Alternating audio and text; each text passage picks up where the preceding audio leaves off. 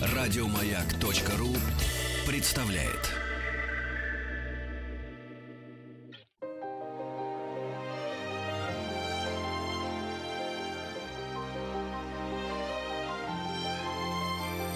Собрание слов Фёклы Толстой Добрый вечер, уважаемые радиослушатели. Это собрание слов. У микрофона Фёкла Толстая. И сегодня слова у нас будут в основном технические, или правильнее сказать, политехнические, потому что мы будем говорить о Политехническом музее. Он сегодня отмечает свой день рождения. Ему 145 лет. Представляете себе, какой старый. И у нас в гостях Наталья Сергеевская, заместитель директора Политехнического музея по развитию. Здравствуйте, Наташа. Здравствуйте. Я вас поздравляю с вашим днем рождения. У вас как это все отмечается? Вот, например, не для публики, а для самих себя. Ну, для самих себя, э, на самом деле, мы целый год думали, что мы вообще не будем отмечать мой, э, день рождения, потому что все страшно заняты и готовятся к следующему году, к началу открытия музея и э, огромное количество дел. Но оказалось, что мы не можем обойти этот, э, этот день. И, в общем, понятно, что все сотрудники друг друга с самого вчерашнего дня поздравляют. И э, особенно в, в, поздравляют награждают самых заслуженных э, сотрудников политеха, тех, кто, тех, кого мы сейчас очень редко видим, потому что офис э, хранения располагается в текстильщиках в Технополисе Москва.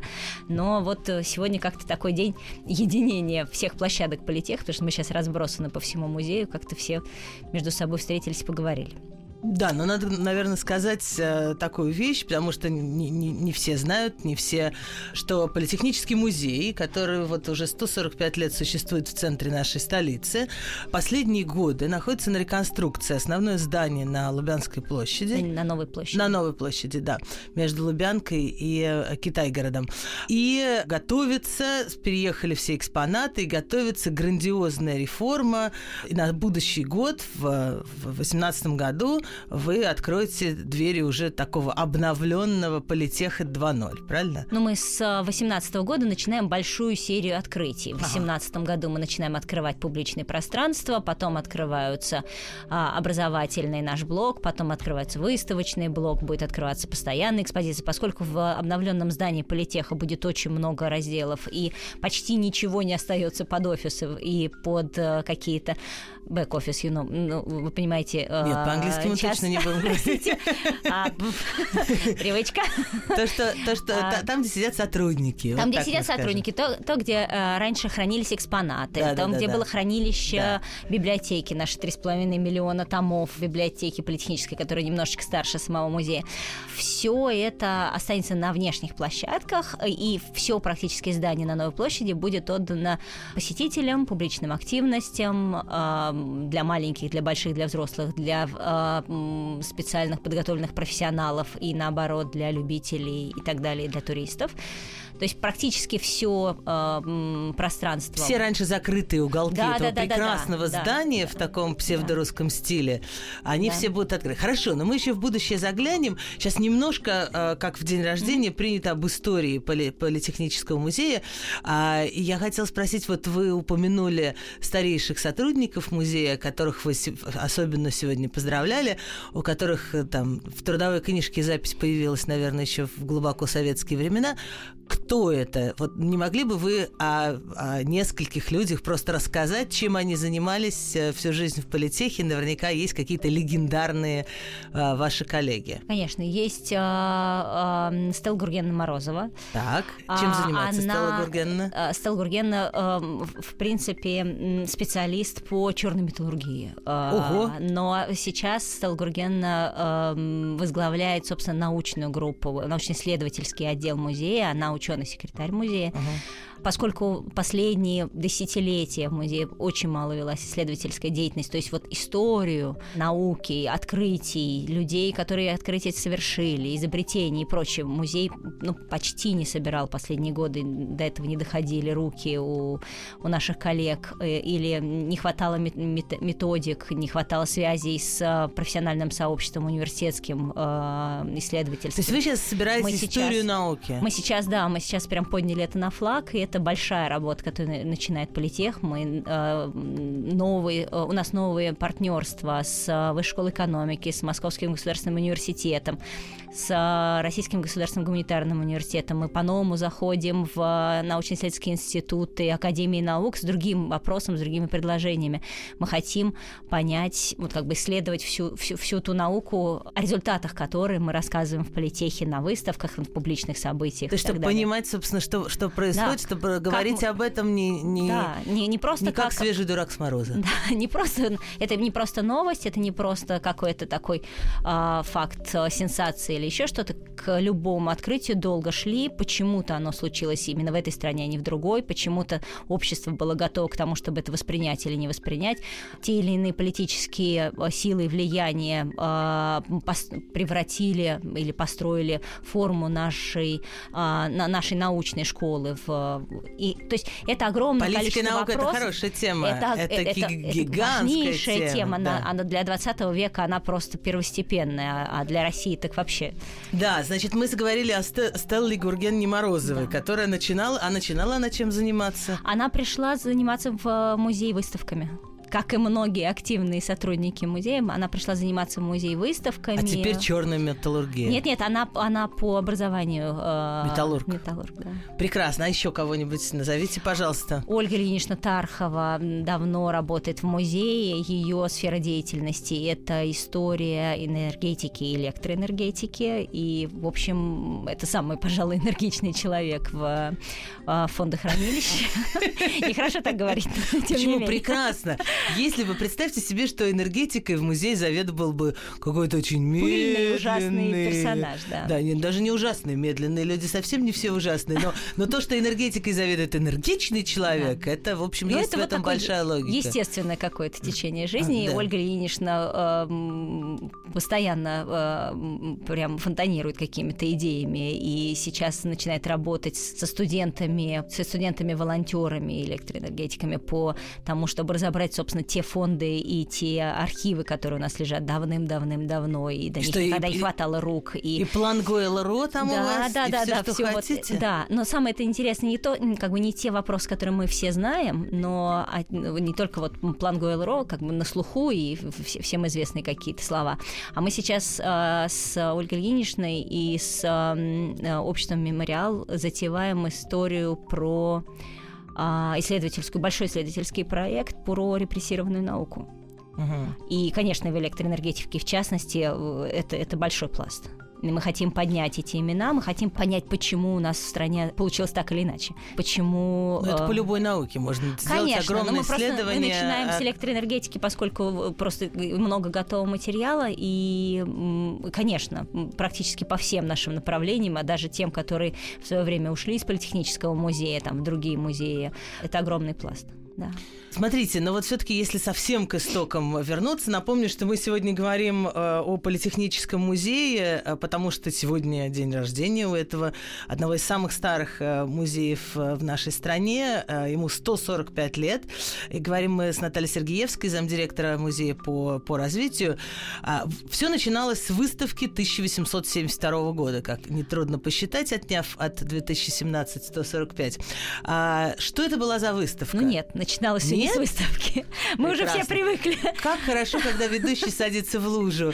Но на то мы и зовем экспертов, чтобы, чтобы... Нет, нет, мы тоже очень любим политехническую выставку, потому что она стала таким фактическим э, началом коллекции музея.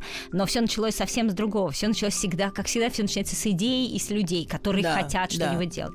И все началось с 67 года, 867 когда было основано Императорское общество любителей естествознания, антропологии и этнографии. Это вообще все сейчас не ваше. У вас нет ни естествознания, ни антропологии, ни этнографии. Это вы, вы, вы съехали в, в интересах. Вы теперь любители а чего-то совершенно другого. Нет, нет, нет. Политехнический музей э, сейчас возвращается, и э, мы э, сейчас не рассматриваем свой профиль как такой узкотехнический. Мы не говорим, что мы там узко только про прикладные технологии. Мы не говорим о том, про что... науку, да? Да, мы, конечно, сейчас про науку, про идеи, которые стоят за, за теми же самыми технологиями, которые движут технологии. Хорошо, так вот. 67-й год. Значит, общество любителей антропологии, Да, это был самый, самый, пожалуй, самый важный момент. А, точно так же, как и во многих а, европейских странах, вот эти вот как бы любительские или профессиональные общества, а, которые объединяли, вот в частности, э, Иолиа объединяла профессоров университета, э, действующих э, ученых, которые просто хотели о своих науках, о своих открытиях, достижениях, вообще, вообще о том, как живет наука, рассказывать широкой публике. Вообще продвигать э, науку в Массы. Ну, так. не в массы, вот не в массы. Ну, в образованно... масса, да, масса, понимаете, это такое безликое существо. Массы, да. безликое такое какое-то понятие. Нет, живым людям, вот чтобы у людей загорались глаза, им было интересно жить.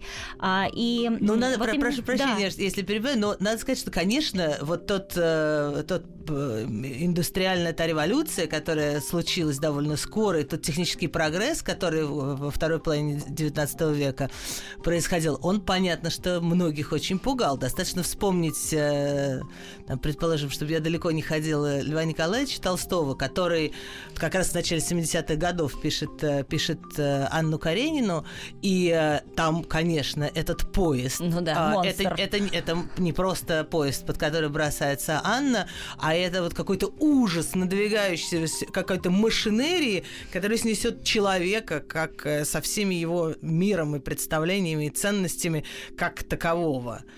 А, вот, так что боялись ну, ваших, ну, мы ваших страшных в, машин. В, в, в похожую, на самом деле, э, эпоху. Только теперь мы боимся интернета. Мы боимся интернета, мы боимся роботов, э, которых сами создаем, мы боимся своих собственных идей и, и своих собственных возможностей. Ну, в общем, не, не сильно ушли далеко. Ну, просто, просто это вечный вопрос, да? э, так сказать, насколько наука помогает нам жить и одновременно создает для нас ну новые ну, вот, проблемы. Кажется, именно поэтому очень важно, и вот нашим создателям нашего музея в этих в конце 19 века и нам сейчас кажется самым важным рассказывать, что же стоит за этими страшными словами, что такое ГМО, такое страшное, страшное ГМО, что такое роботы, и почему они не заменят всех людей, почему это невозможно. А что тогда, и так далее, в 67 да, году э, чего люди пугались и люди что они пугались больших, э, больших механизмов больших установок, больших станков. Казалось, да, э, понимаете, в это же самое время, точно так же, как и сейчас, менялся, менялась структура профессий. Uh-huh. А, многие профессии, бывшие а, так, в, в области ручного труда, шитье, ковка и так далее. Черная металлургия. Черная металлургия, конечно, чуть о раньше, мы тем не менее. Да. Они как бы, с одной стороны, уходили из кустарного производства, с другой стороны, они как бы, вот эти заводы пожирают пожирающие э, э, работников, пожирающие рабочих, пожирающие их время, их силы. Это такой ужасный монстр. Если вы посмотрите на, да, собственно, не, не только на то, чем мы занимаемся, если вы посмотрите на произведение современного тому времени искусства, если вы посмотрите на, там, я не знаю, на, на постимпрессионистов и на ранних импрессионистов, и на вообще вот риторику э, в культуре, в искусстве того времени, этот вот ужас, обесчеловечивание человека от того, что люди не успевают э, соображать, что, что они, сами люди. Как винтики да, в этой ну, страшной если, машине, они рабы этих Если машин. вы почитаете первую часть писем э, Ван Гога брату Тео, вот да. его рассказ о этих шахтерах и об их страшной жизни, вот то же самое, здесь боялись того же самого. И понятно, что идея такого музея политехнического, или как он с самого начала назывался, музея прикладных знаний, была в том, чтобы не показать, что наука и технологии не страшны, а показать, для чего на самом деле они существуют. С холодным разумом объяснить а, людям, что это такое, как оно устроено, для чего это существует, где там есть опасность э, засунуть куда-нибудь не туда палец и почему это не, не нужно делать, как это работает, как это облегчает жизнь, кто это придумал и почему это здорово. Вот какие-то такие такой, вопросы. Такой, такой ликбез, чтобы не боялись. Хорошо, но вот э, возвращаясь к этой выставке 72 года, значит, в 67 году, 1800, э, образуется общество любителей естествознания, антропологии, антропологии этнографии, да. А в 72 году происходит выставка. Что на ней показывали? Чему дивились приходящие дамы в длинных э, платьях, э, ну, да. изысканных шляпках По- и так далее? коротких платьев тогда не было, поэтому можно сказать, что все дамы были в длинных платьях, это правда. Я, я представляю себе, когда говорю длинных, еще какие-то такие шлейфы. Помните, были тогда в 70-е годы модно, довольно... А? Тюрнюры. Да, тюрнюры такие, да, довольно, довольно узкие, строгие угу. силуэты, но сзади да. всякая пышность. Всякая красота. А довольно разные вещи показывали. Вообще а было... где была эта выставка? В Манеже. Собственно, в Большом Манеже. Понятно, да. Классическое да. место для Москвы такое, главная да. выставочная площадка. Такое и остается. Да. А, более 12 тысяч участников выставки было. То есть это была выставка, которая не собиралась как музейная с одним организатором, mm-hmm. который собрал, отобрал каждый экспонат, а 12 тысяч экспонентов. Она была построена более-менее по принципу промышленных выставок или экспо. Когда... Нынешних. Да, да. Mm-hmm. и тогда, собственно, они ну, существовали, да. они и, а, с, в 19 веке, они были такой главной движущей силой, объединяющей а, промышленность разных стран. 12 тысяч экспонентов, а, из них дв- около 2 тысяч иностранцев. Это было важно.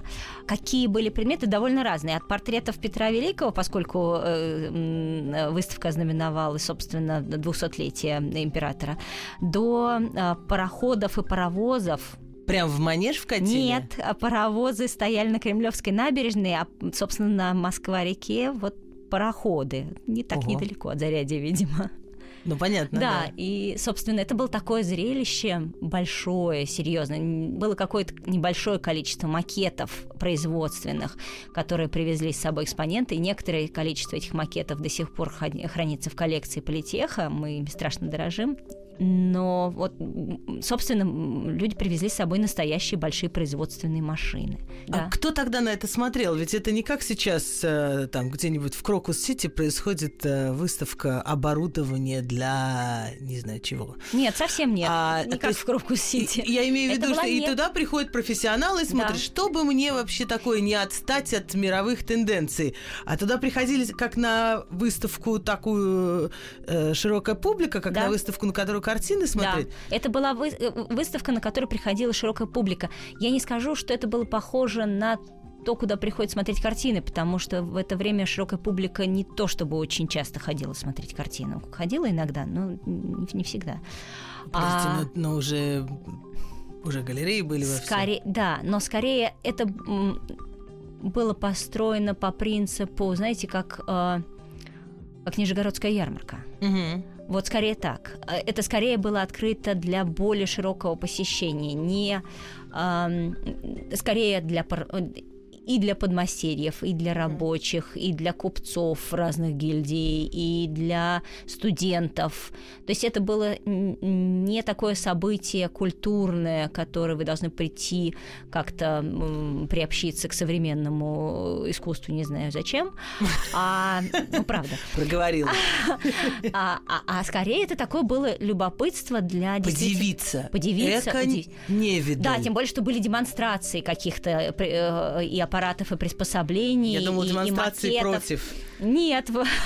Все, всего этого э, Модели, э, они, собственно, тогда назывались не лекции демонстрации, и вот это было объяснение. Э, не просто экспонат стоял, на, ниже лежала этикетка а, или висела этикетка, а к объектам, к экспонатам, к движущимся моделям были представлены специально обученные люди, которые действительно могли рассказать, как это работает, показать. Это все ужасно современно. Это Модель совершенно... движущаяся, да. и человек рассказывает. Да. Мы никуда не уехали мы от вернулись. этой системы. Или мы вернулись? Мы вернулись. Что потом? А, было принято решение все это сохранить, и все эти люди, все эти 12 тысяч человек сказали, конечно, возьмите, пожалуйста, мои макеты. Нет, конечно, не все экспонаты э, стали частью коллекции Политеха. Более того, собственно, из, э, из этой прекрасной выставки получился не только Политехнический музей, а, но и исторический музей. Угу. Большая часть экспонатов ушла туда. Я а, думаю, что портрет Петра Первого туда да, ушел. Да, что-то у нас, кажется, нет его в фондах.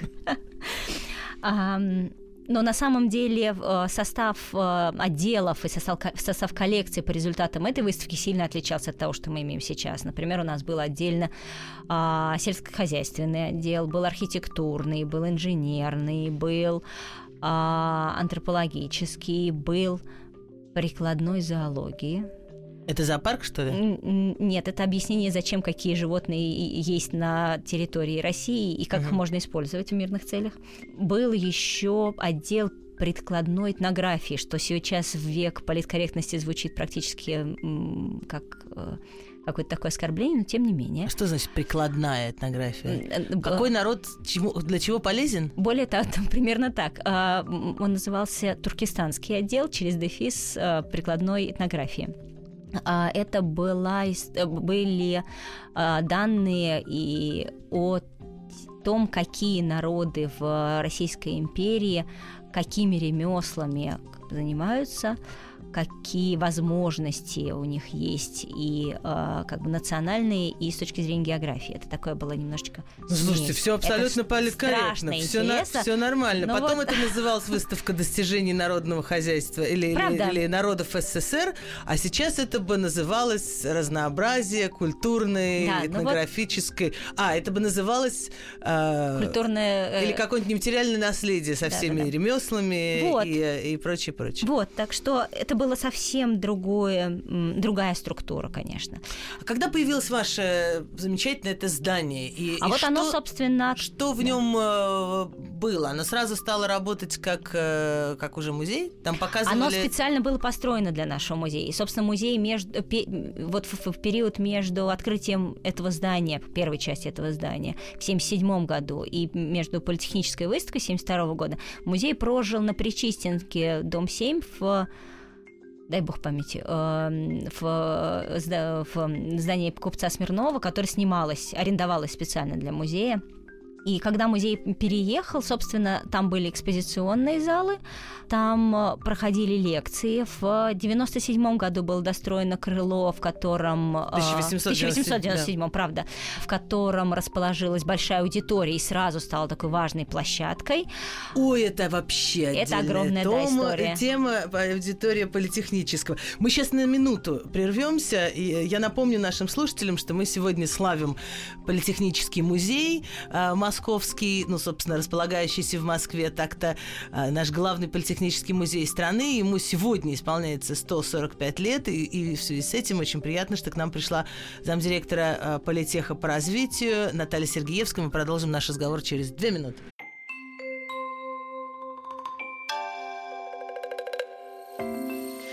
Собрание слов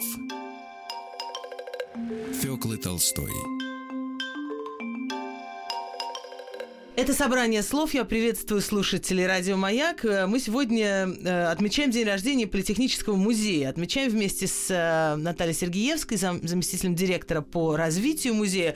Впрочем, с удовольствием двигаемся в наших разговорах и глубоко в историю. Успели уже вам рассказать о том, какова была выставка, проходившая 145 лет назад, и как появилось знаменитое здание на Новой площади, которое сейчас закрыто, но на будущий год уже потихоньку двери будут открываться для чего-то невероятного, невиданного. А, во всяком случае, масштаб подготовки такой, что должно быть что-то невероятное.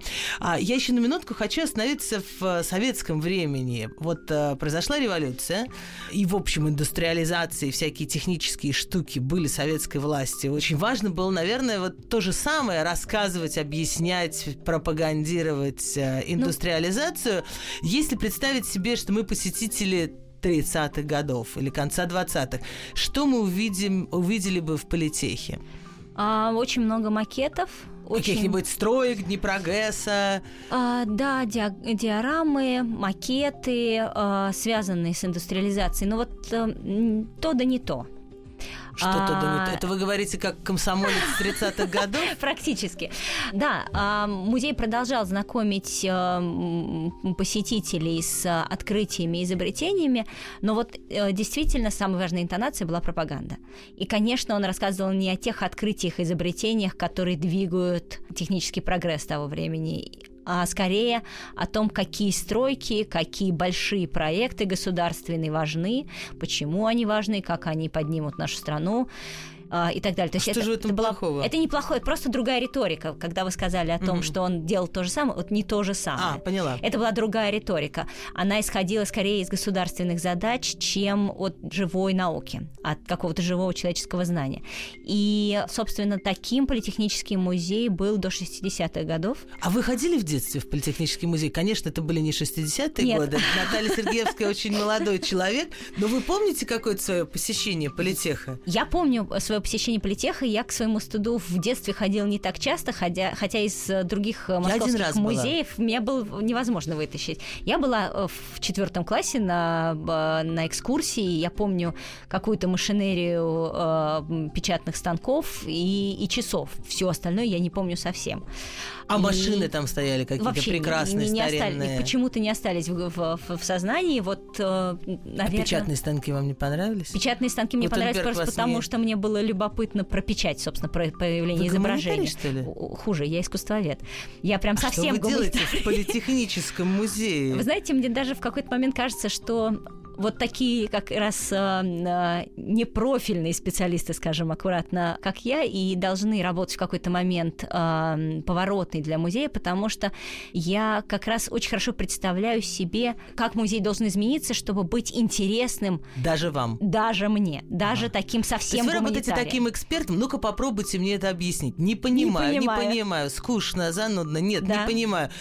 Наташа, ну смотри, ну вот на пальцах объясняй. Ну хорошо, ну вот сейчас понимаю понимаю. Ну, скорее, да. Но скорее не на пальцах, а скорее вот когда появляются образы, скорее, когда появляются метафоры, скорее, когда появляются красивые, интересные объяснения, сложные, многослойные, интересные разным э, людям разные, под, разные уровни подготовки, обращающиеся к разному опыту и, и к разным каких-то, каким-то ассоциациям, тогда да. Значит, это вот то, это что будет вы работать. Сейчас, то, то, чем вы сейчас занимаетесь. Да. Ну, объясните мне что-нибудь вот с метафорами, э, какую-нибудь штуку. Я тоже очень абсолютный гуманитарий, тоже из политехнического музея. Два кадра у меня из детства сохранилось. Вы знаете... Что-нибудь сложненькое, пожалуйста. Я даже не, не, не, не, не уведу вас в что-нибудь сложненькое, потому что для этого как раз нужны сейчас специалисты. А я вам расскажу о том, что одной из первых выставок, которую мы будем делать в, в отреставрированном здании музея, будет выставка, посвященная теме звука. Так. С одной стороны, это сугубо гуманитарная тема. А, мы тут же вспоминаем музыку, звукозапись, а, вот то, что мы сейчас с вами говорим, язык а, живой и так далее. С другой стороны, это огромное количество технологий, которые нас окружают. И то, что мы с вами считаем звуком и отслеживаем как звук в нашей жизни, это одна из микроскопических долей того или частей того, какую роль звук играет в нашей повседневности. Ну, например. А мы же с вами не задумываемся про звуковую навигацию. Мы с вами не задумываем, не, не за, а она есть. Мы с вами, с вами не задумываемся. Где есть звуковая навигация? А вы идете по улице, у вас есть звуковая навигация. Вы, не обращая на это внимания, вы считываете звуки светофоров, вы считываете а, те звуки, а, те, ту информацию, которую подает вам автомобильный транспорт. Просто это то, что называется повседневная жизнь. Но это большой пласт Это технологий. разные вещи. Когда вы говорите звуковые светофоры, это осознанная, специальная, да. это сигнальная система. Да. А когда я слышу, что идет машина, я слышу, что э, не знаю, лает собака, я слышу там, что вдали идет поезд, это, это... Это удивительно, как человек, как преимущественно визуальное существо, все-таки там 70% информации мы привыкли потреблять э, и получать э, uh-huh. как визуальные образы, как мы зависим от звука и как мы научаемся сейчас использовать звук. Звук же существует помимо нас, мы его не изобрели, слава да. богу, он существовал и, и, и до нас, и более того, э, есть история про э, реликтовые э, звуковые волны, и они до световых, они чуть старше, поэтому если мы говорим о том, что вначале вначале было, был звук, это это правда. Вначале было а, слово. Вначале да, был звук, обменялись, да. обменялись знаниями гуманитарии, да. Но это нормально, это, это как-то укладывается в мою систему ценностей, что звук старше, он же еще и медленнее, чем свет, правда? Он медленнее. Он старше, он медленнее, а свет уже более новая система. При этом мы, мы же им пользуемся очень широко. А, мы с помощью звука, с помощью звуковых волн мы формируем свой, свой мир. Мы формируем э, свои ж, э, жилые пространства, мы изолируемся от звука или наоборот пускаем к себе звук, э, мы э, передаем информацию. Э, Телефон. Телефоны. Вот важное а, достижение. Э, согласитесь, э, когда у вас э, мобильный телефон э, сообщает о том, что пришла э, смс как, каким-то звуком или да. какое-то сообщение пришло каким-то звуком, вы же получаете не звуковую информацию о том, что это нота ля или нота ми или еще что-то, какой-то вот звук поступает вам в мозг, вы понимаете сразу, что это пришло сообщение. То есть огромное количество технологий используют звуки для передачи да, большого из... пласта информации, например, и, или Это считывание система информации. знаков, потому что да. система знаков должна прийти нам в каком-то виде, который мы можем считать. Она должна быть или визуальной, или звуковой, или тактильной, или сколько у нас там органов чувств. Ну, множество, множество органов запах, чувств. Запах э, редко используется как сигнальная система, да. а так в основном звук, звук и... Мы живем в пространстве переполненном звуками, или мы пытаемся э, создать для себя комфортную звуковую среду. Мы используем звук в медицине, УЗИ. Мы используем инфразвуки, мы используем звук для того, чтобы э, анализировать глубины или э, океанские глубины и так далее. Это огромное количество звуковых технологий, и, собственно, мы говорим привычное слово звук, а за ним сейчас умение использовать звуки, нахождение новых способов использования звуков дает нам в руки какие-то огромные, потрясающие инструменты, э, новые возможности открывает. Слушайте, очень круто. Я вижу, как гуманитарий стал просто таким, э, вы уже просто такой амбассадор звука. Вы уже так прониклись важностью этой, этой составляющей э, нашей жизни. Скажите мне, пожалуйста, насколько новый политех будет я прям такой глагол даже употреблю, напичкан всякими компьютерными штуками? Или э, вы стараетесь от этого от, отходить? Потому что, не скрою от наших зрителей, что это для музейщиков сейчас такой вопрос. Вроде бы это такой передовой край вся, всяких, э, всяких презентаций, а с другой стороны, например, особенно маленькие зрители, молодые зрители уже немножко устают от э, экранов, которые нужно нажимать или чего-нибудь такого. Как у вас с этим? Вы знаете, поскольку мы показываем не, не столько предметы, сколько феномены, нам важно говорить не о том, что это телефон, а о том, сколько Нобелевских премий в, в нем спрятано, сколько Нобелевских премий привели к тому, что появился мобильный телефон, например. А сколько? Примерно 11. А нам очень важно говорить об идеях, о невещественном. И поэтому, конечно, у нас будет много того, что называется мультимедиа. Это не вопрос экранов, это вопрос э, подачи визуальной информации. Uh-huh. Конечно, в, в новых экспозициях политеха не будет просто ряда а, макетов а, автомобилей или, или настоящих автомобилей, или, или а, там граммофонов, патефонов и так далее. Мы будем говорить именно об истории идей, поэтому это будут Но скорее... граммофон-то будет? Без граммофона мы никуда на выставке звук, я вам обещаю хорошо, количество хорошо. граммофонов и всего много и всего интересного. Мы пытаемся создать другой посетительский опыт, скорее близкий к опыту даже не музея современного искусства, а близкий к э, ну да, где-то где между современным искусством и театром. Ну, то есть это опыт эмоциональный. Это опыт эмоциональный, который приводит к когнитивному опыту. Это удивление, которое открывает не пугайте дверь. нас, несмотря из того, как что... говорит вы... один мой коллега, это удивление, которое открывает двери познания. Прекрасно, прекрасная формулировка. Вау, такой, о, а, да, вот, именно так. Сочетание этих двух между да, кликов. Да, да. А дальше мы надеемся на то, что мы настолько удивим и так хорошо расскажем о том, о чем мы расскажем в экспозиции и на выставках, что наши посетители будут дальше, уходя из политеха, будут дальше пытаться задавать вопросы, пытаться узнать, так как же все устроено и почему именно так. И вот это вот любопытство это самое главное, что мы пытаемся пробудить. Любопытство и такое здравое мышление. Ой, а вы знаете, это так важно вообще в нашей жизни, здравое мышление.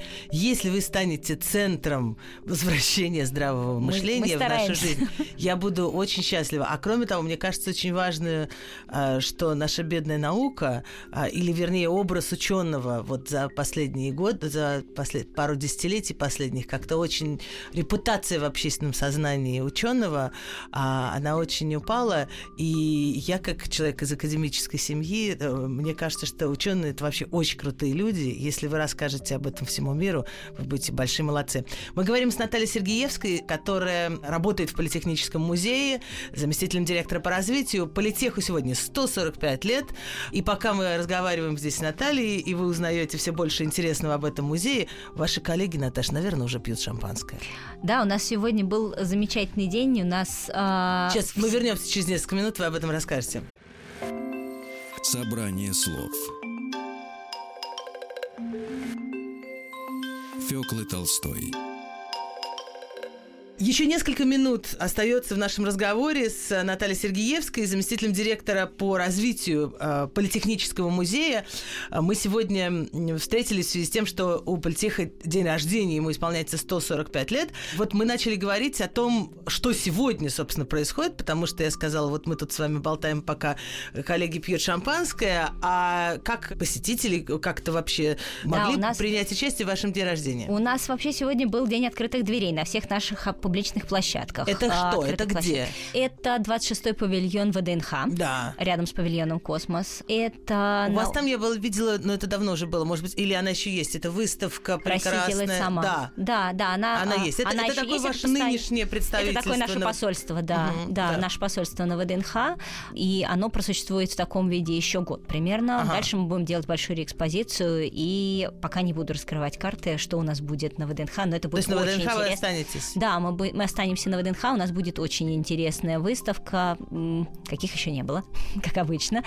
В научных лабораториях День открытых дверей сегодня можно было повстречаться с преподавателями, посмотреть, как живут научные лаборатории, попробовать и протестировать новые занятия про пластик, про вычислительные механизмы, про давление и про проектирование персонажей для компьютерных игр. Ничего себе, это в текстильщиках все? Нет, а научные лаборатории живут в культурном центре ЗИЛ, ага. это автозаводская. Да-да-да. А ага. в текстильщиках а, открытые фонды Политеха. персонажи, вау. Да, Политеха, он разнообразен.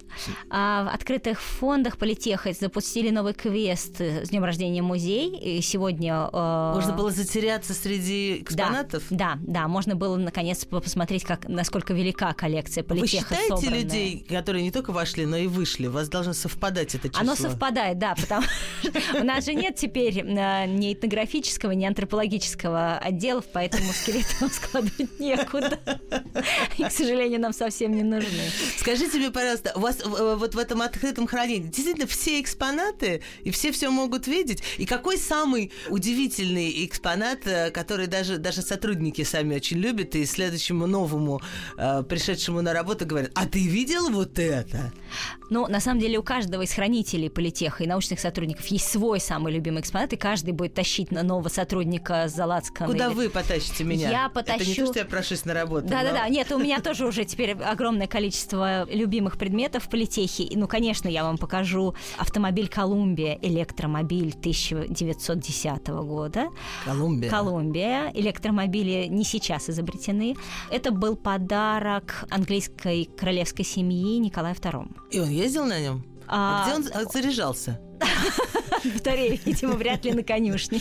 И насколько, насколько хватало вот, его батареи? А, То есть это такая Тесла столетней давности? Да-да-да. А, он использовался не как автомобиль для дальних путешествий, как мы можем догадаться а, за отсутствием инфраструктуры, но а, его использовала семья а, императорская как такая...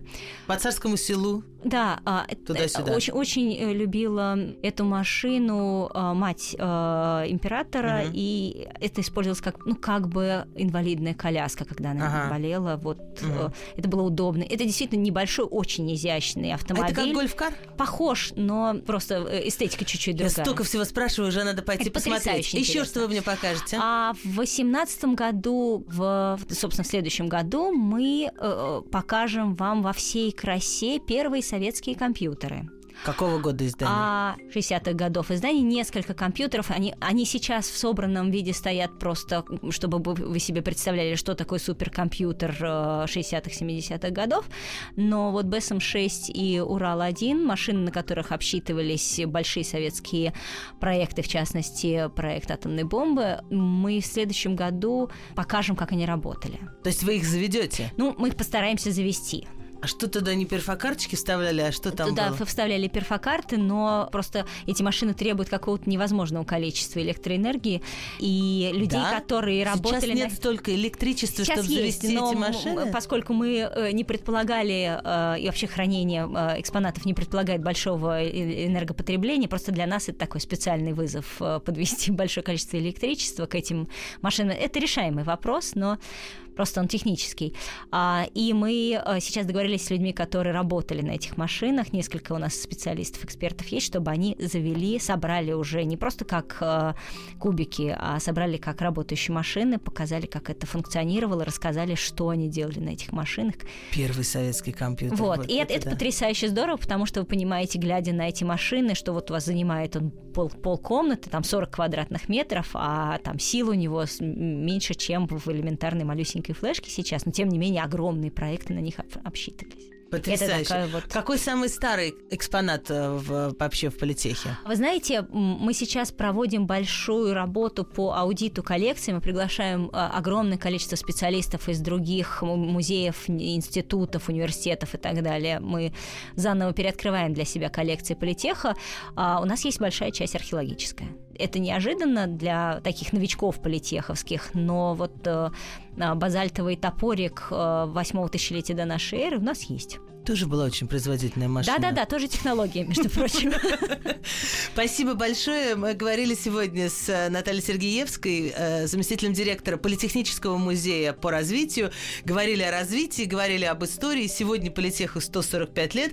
А, я пользуюсь случаем, поздравляю всех э, сотрудников Политеха. Некоторых я хорошо знаю. Это замечательная команда, очень яркая, во многом молодая. И при... очень приятно, что мы сегодня говорили о самых опытных и старейших сотрудников политеха. Так что удачи вам, очень ждем вашего большого открытия на будущий год. Не забудьте, что уже сейчас можно ходить а, в текстильщики, на ВДНХ, в лаборатории НАЗИЛ. Так что жизнь идет. Да, спасибо большое. Приходите в политех, э, заходите на сайт политеха, все наши проекты, следите за нашими событиями. У нас их огромное количество до открытия здания.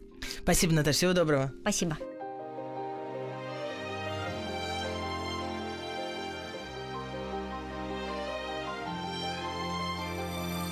Фёкла Толстая и ее собрание слов. Еще больше подкастов на радиомаяк.ру